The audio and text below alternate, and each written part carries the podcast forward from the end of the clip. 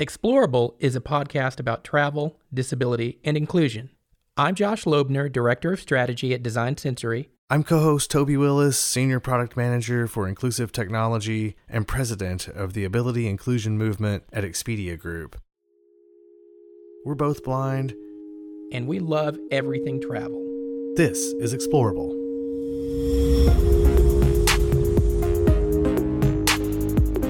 We interview experts advocates, and allies of tourism, destinations, and disability to make each journey more explorable.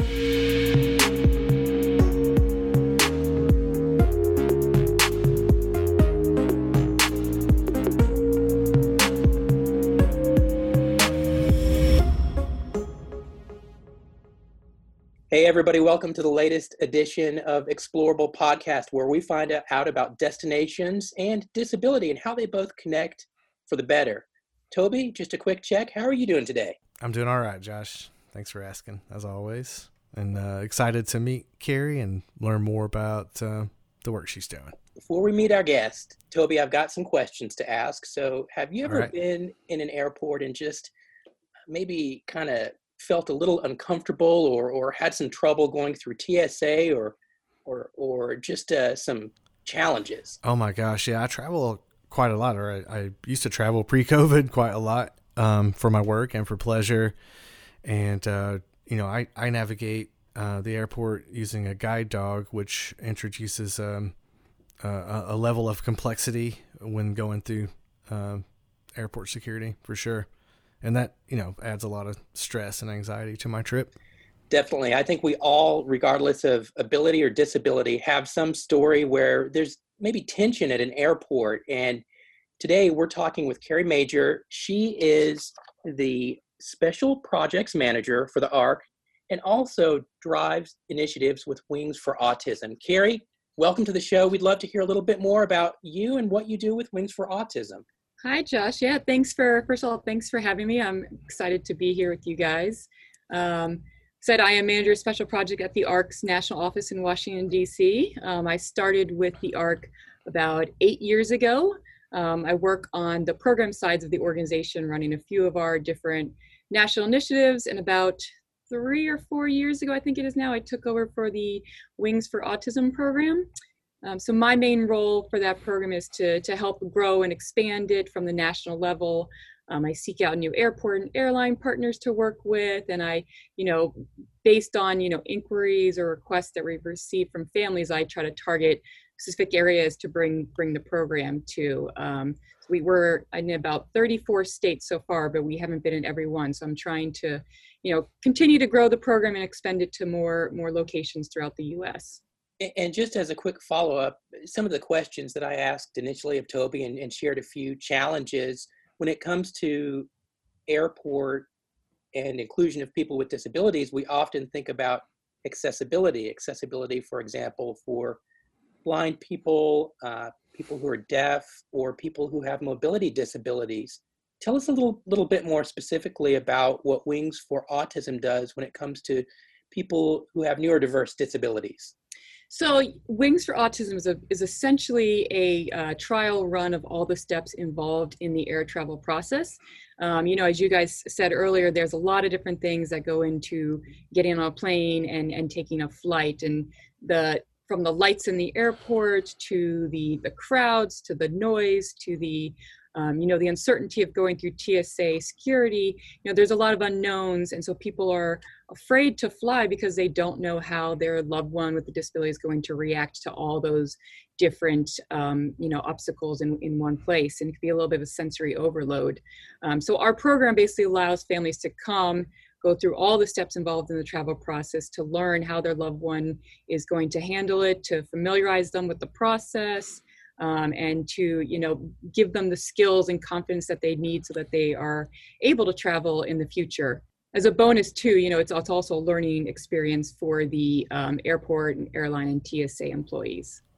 Yeah i think that's such an important point is um, for for the able-bodied uh, staff to understand what the disabled traveler is is experiencing and having that opportunity to to learn and prepare. Um, hey carrie i just wanted to uh, clarify for many of our listeners um, who might be new. at the top of the call, you mentioned um, that you work for ARC, and I'm not sure if all of our listeners know what ARC is, and so I'm wondering if you'll just uh, step back just a little bit for a second before we get uh, further into the details, um, and tell us what ARC is, and also. Um, if you don't mind sharing why you do this work and what's your disability story, what's your relationship to the community? Sure. So the ARC is one of the uh, oldest and largest nonprofits that serves and advocates for people with intellectual and developmental disabilities. Um, we are a membership organization. Like I said, I work at the national office in DC, but we have over 600 uh, state and local chapters spread throughout the U.S. that are doing, uh, you know, on the groundwork, doing everything from, you know, um, you know, state policy to um, providing daily supports and um, vocational and employment services and you know training and things like that. So we do a, kind of run the gamut of doing a little bit of everything um, with the individuals that we serve. Um, we also at the national level we run a couple um, national scope projects and we have a policy team here that you know fights for the rights of our um, individuals at the federal level as well um, so the, the main goal of the ARC is to make sure that, you know, people with intellectual disabilities are included in, you know, all aspects of their community and can live, you know, full and um, supportive lifestyles. That's great. And how did you get involved? So I don't have a personal connection to disability. I was, um, I have a health and fitness educational background. So I was originally hired to work at the ARC through um, a new health program that they were starting. Um, so that's what brought me to the ARC and and working with this people with disabilities and i found it really interesting because in all of my studies on health and fitness you know disabilities was briefly touched but we really didn't go into it at, at nearly as much as as it you know needs to be discussed and people need to learn about. So i feel like it was a great learning experience when i first joined the arc and i've just been excited you know every day since then to to learn more and more and to grow and to you know help, help support um, people with disabilities every day. I think that's great. You, you know we need allies. We need advocates.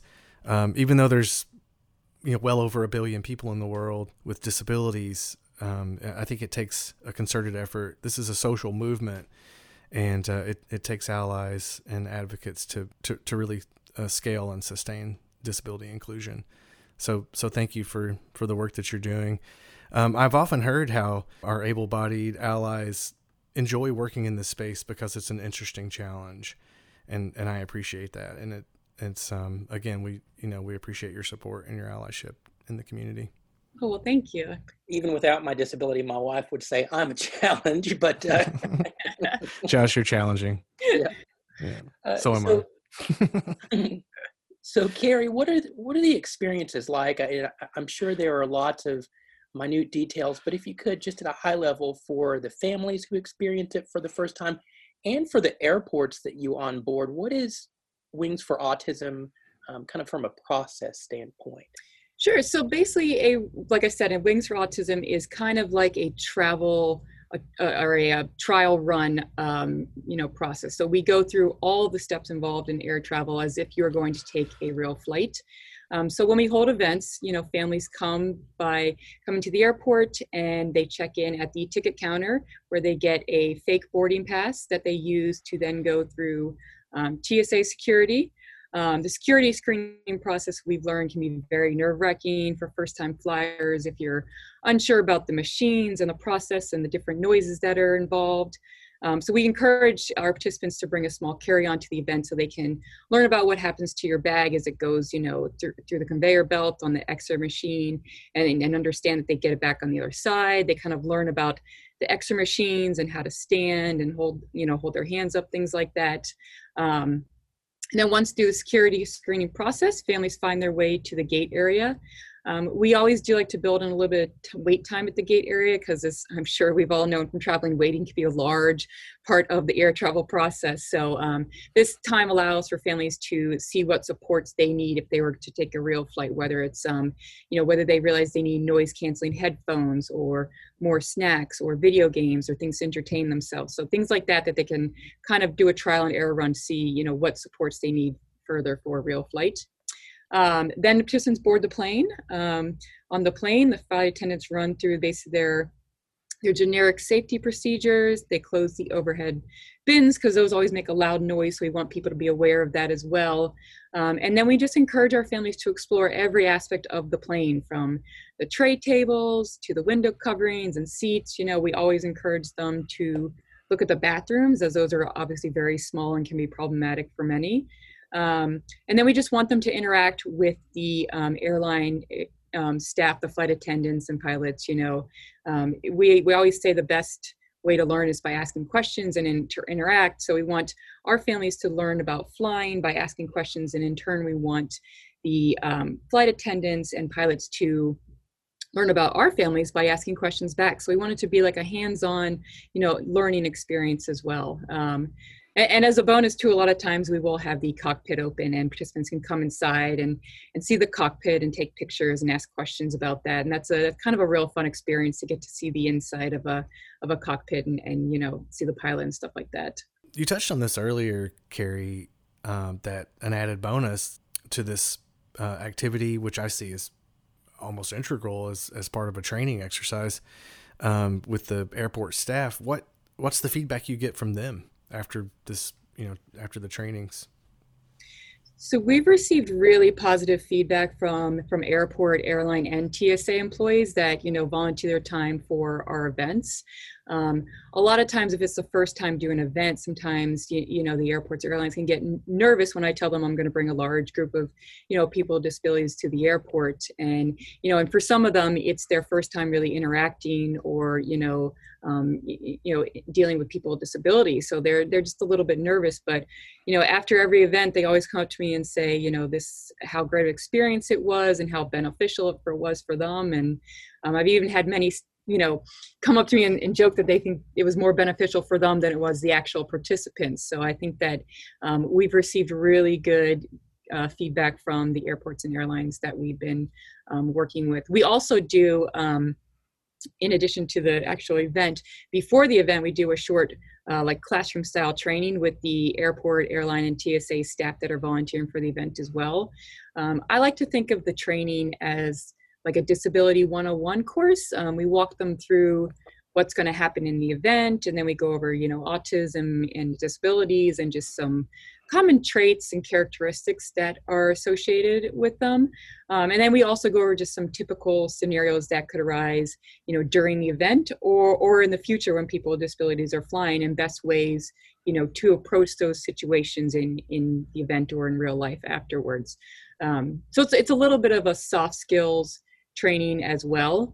Um, that also that time also allows people to maybe ask some questions that are they feel a little uncomfortable asking to a person with a disability or a family member you know maybe they're a little bit more sensitive questions um, but we, we want them to ask that in that space and feel comfortable because we feel it's the best way that people are going to get educated and learn about people with disabilities to ask those kind of difficult questions um, so we, we really feel that you know pairing kind of the the skills from the classroom training and then the you know real life e- event is really beneficial for for our partners for this. It seems like over the past few years that autism and, and neurodiversity to an extent have become more accepted and, and part of more conversations and commitments whether it's through destinations and marketing or just more broadly in the disability community.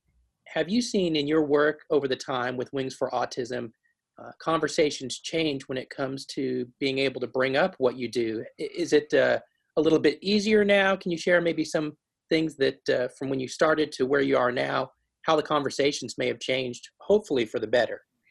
Yeah, and I think they are getting for the better now too. I mean, I, I think, like I said, sometimes you know the first time we have events, people are a little worrisome, and and you know um, just concerned about what's going to happen. But a lot of times our our events, once they host it once, they are um, you know they come back every year to host host another event. So I think we have a, a around a 75% or 80% you know repeat rate, uh, rate of events that if they hold it once they continue to hold events again because they they see the benefits of it um, and I, I, think also having these events makes people kind of think about different things and think about really think about the supports needed for passengers with disabilities. So we've seen a couple of um, sensory rooms get created based off of some conversations and partnerships developed from our local chapters with these airports, which is so great to see those happening. And um, I've had other contacts, you know, airports contacting me asking about you know sensory rooms and the benefits of them. So i think people are starting to realize that these are you know some changes that are going to be really effective for for this customer base and you know to really think about the different supports that are, are needed. Um, so so while i think that there still is a lot of improvement that needs to be made i think these conversations are now starting and developing and i think that's you know the first step in in really helping to improve these these processes and make changes for the right direction. I, I think a lot of the airports and people that we've been working with really do want to help make this process easier for people with disabilities and they they really truly do want to learn about the steps that are needed to to create uh, you know that change. Carrie i live in seattle and i've heard uh, SeaTac airport here has um, a, a, quite robust program around this uh, experience. I'm wondering if you're familiar with that program and and um, and how do other airports you know hear about uh, Wings for Autism? How are, how are you getting the word out? And that event is a great one. That's a really big one. I know um, the one at SeaTac Airport in Seattle. I think we've had that for several years. I think they were actually one of our first events ever for the first year of the program. Um, and they are very popular there. I think we fill up in less than um, less than a day. Probably even couple hours maybe, and they always do a waiting list that's that's very large. So um, we're very proud of that event and what the success that they have had, you know, so far in what they've done. Um, as far as advertising for events, we do have a um, a Wings for Autism webpage on the ARCS national webpage that we list all of our upcoming events throughout the country on and the registration pages for those. Um, every event is kind of done on a first come, first serve basis, and there is limited seating based on the plane size. So that's why we have registration links for all the different areas. Um, sadly, if you go there right now, there there is nothing listed because we are um, at a little bit of a standstill due to COVID-19 safety precautions. But once you know everything is back up and it's safe to hold events again, um, we would house all of our list of upcoming events there, and we'll continually add events throughout the year as they are you know being added and coming up. So you can always check back there to see which locations are being added. Um, we also like to try to promote the program from a national level by doing you know things like this like podcasts and interviews and any you know media that we can get. Um, i think social media is um, a very powerful tool now as well to just promote events and word of mouth too.